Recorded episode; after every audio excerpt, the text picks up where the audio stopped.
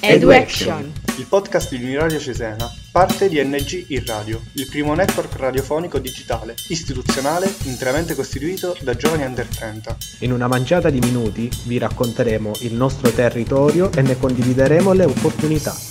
Ascolteremo e impareremo da persone, giovani e meno giovani, che sono per noi e per tutti piccoli, grandi modelli positivi. Questo è EduAction. 70th session of the General Assembly has opened with a towering achievement the adoption of the 2030 Agenda, including 17 inspiring Sustainable Development Goals, the SDGs. Our aim is clear, our mission is possible, and our destination is in our sight. When we stand together, there is no limit to what il nostro obiettivo è chiaro, la nostra missione è possibile e il punto di arrivo è là, all'orizzonte.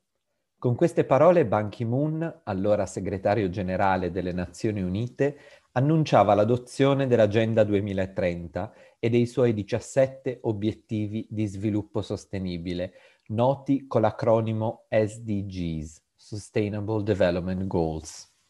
Era il 25 settembre 2015. A oltre cinque anni di distanza, il tema dello sviluppo sostenibile non è una moda, come alcuni affermano, quanto una necessità pressante, se non la più grande urgenza del nostro pianeta e delle vite di tutte e tutti noi. Ma andiamo per ordine. Cosa significa sviluppo sostenibile? La Commissione mondiale su ambiente e sviluppo, presieduta dalla politica norvegese Brundtland del lontano 1987, affermava che sostenibile è quello sviluppo che consente alla generazione presente di soddisfare i propri bisogni senza compromettere la possibilità delle generazioni future di soddisfare i propri.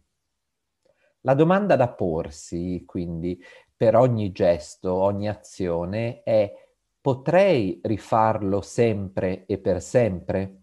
La risposta il più delle volte è no. Ed è così che nel 2020 l'Overshoot Day, la data cioè in cui abbiamo virtualmente esaurito tutte le risorse che la Terra può offrirci nell'arco di un anno, si è verificato il 22 agosto. Il che significa, in parole semplici, che nei 131 giorni successivi abbiamo vissuto, prodotto e consumato a scapito del nostro futuro e di quello delle generazioni che verranno. Per quanto ambiziosa e che si sia più o meno scettici sul multilateralismo e sullo stato di salute della comunità internazionale, l'Agenda 2030 costituisce una valida linea guida per la costruzione di un domani più equo e sostenibile in breve un futuro migliore nel quale nessuno sia lasciato indietro. I 17 SDGs ci guidano non solo alla tutela dell'ambiente, o meglio degli ambienti nelle loro diverse conformazioni attraverso la biodiversità, ma anche al pari, allo stesso livello, attraverso le dimensioni di sostenibilità economica e sociale. Lotta alla povertà, SDG 1, al cambiamento climatico, SDG 13, lavoro dignitoso e crescita economica, SDG 8, riduzione delle diseguaglianze, SDG 10 e tutti gli altri non sono solo impegni politici, ma obiettivi concreti declinati in 169 sottobiettivi specifici, i cosiddetti target, e completati da oltre 230 indicatori in breve quegli strumenti per la misurazione di un risultato che si intende raggiungere. Insomma, non esistono soluzioni semplici a temi e problemi complessi. Il fatto che 193 Stati membri dell'Organizzazione delle Nazioni Unite si siano accordati all'unanimità per la prima volta nella storia su quale strada inter- intraprendere, di certo ci fa ben sperare. Ma si sa, le cose cambiano, gli equilibri politici mutano e le intenzioni e gli impegni sfumano. Come il mondo ha assistito al ritiro degli Stati Uniti dagli accordi di Parigi sul clima o dall'Organizzazione Mondiale della Sanità, ritiro fortunatamente rettificato. Gli esempi potrebbero continuare.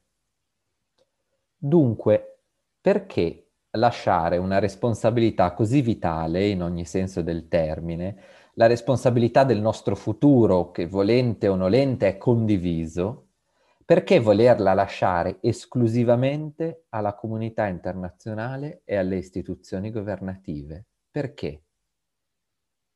Jean Selim Kanan, giovane funzionario ONU, ma ancor prima cittadino del mondo, marito e padre, racconta nell'omonimo libro La mia guerra all'indifferenza. Un'indifferenza dilagante che porta a derive preoccupanti, quali il fatto, ad esempio, che chi vi parla, uomo, bianco, privilegiato, è verosimile che riceverà il vaccino contro il SARS-CoV-2 ben prima di un medico impegnato in prima linea in un paese del sud del mondo. 17 sustainable development goals to improve life all around the globe.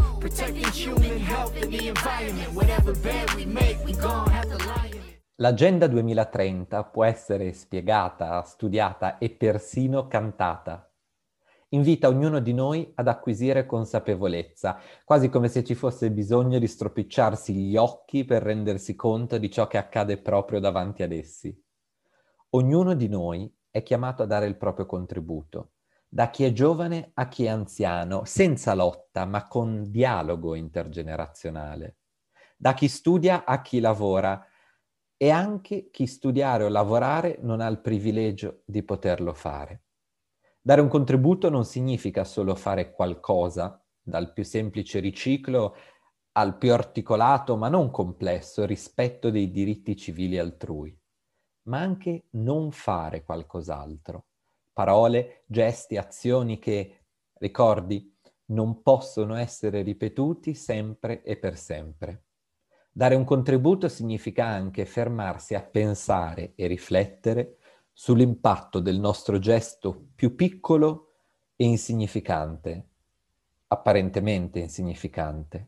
L'Agenda 2030 ci invita ad uno sforzo collettivo, non più solo nazioni e governanti, ma anche industrie e imprese, piccole o straordinariamente grandi, amministrazioni locali, il mondo accademico, quello dello sport e soprattutto ognuno di noi. La società civile, che sia organizzata e strutturata o che siano cittadine e cittadini del nostro territorio, di Italia, d'Europa o del mondo, tutti siamo chiamati alla guerra all'indifferenza. Contro l'indifferenza altrui ma anche contro la nostra stessa indifferenza. Grazie per il tuo tempo e arrivederci al 2030.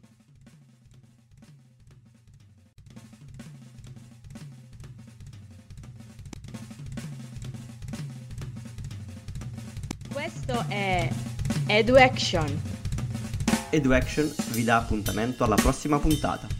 Questo progetto è finanziato dal bando ANG in radio più di prima dell'Agenzia Nazionale per i Giovani con fondi del Dipartimento per le Politiche Giovanili e Servizio Civile Universale della Presidenza del Consiglio dei Ministri e dal programma Erasmus Plus dell'Unione Europea. Education.